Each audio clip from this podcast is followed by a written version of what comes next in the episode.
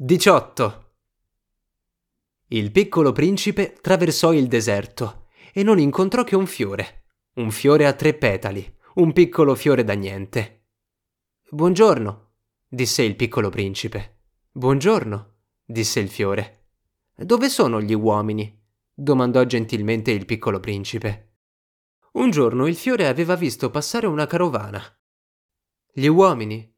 Ne esistono, credo, sei o sette. Li ho visti molti anni fa. Ma non si sa mai dove trovarli, il vento li spinge qua e là.